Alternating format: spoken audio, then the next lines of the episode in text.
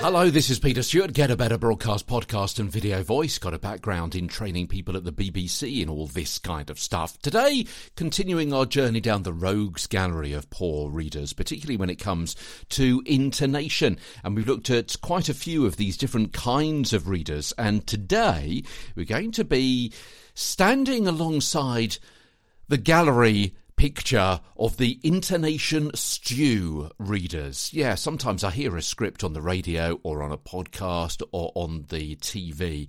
A script that sounds like a kind of intonation stew with intonations rising and falling for no apparent reason all over the place. And people who don't seem to know have a clue what they're doing in any way, shape, or form. It's always hard to listen to that kind of read because it's completely unnatural. That is, it doesn't mimic the way we speak in conversation, which is one of the skills you need for successful voice acting. Like that. Yeah? It's not flowing. It's a complete mishmash, a complete stew of all sorts of intonations going all over the place. Hopefully, you realise that when you heard that last sentence, that you didn't kind of have any feeling that I knew where I was going in a sentence. You had no reassurance. And if you're more concerned about the intonation and the inflection rather than the content, then the message is lost. I mean, this kind of read comes from not understanding that you need to analyse the words to find the meaning of or the intention for the message, and then tell the story of that message.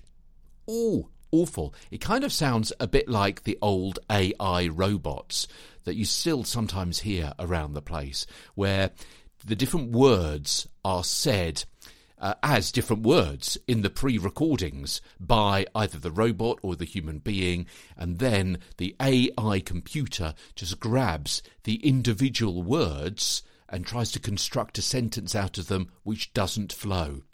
You got the intonation completely wrong. Tomorrow, the Grand Old Duke of York readers. Hmm, remember the nursery rhyme? I'm reminded of you of, of it tomorrow as Get a Better Broadcast podcast and video voice continues. From London, I'm Peter Stewart.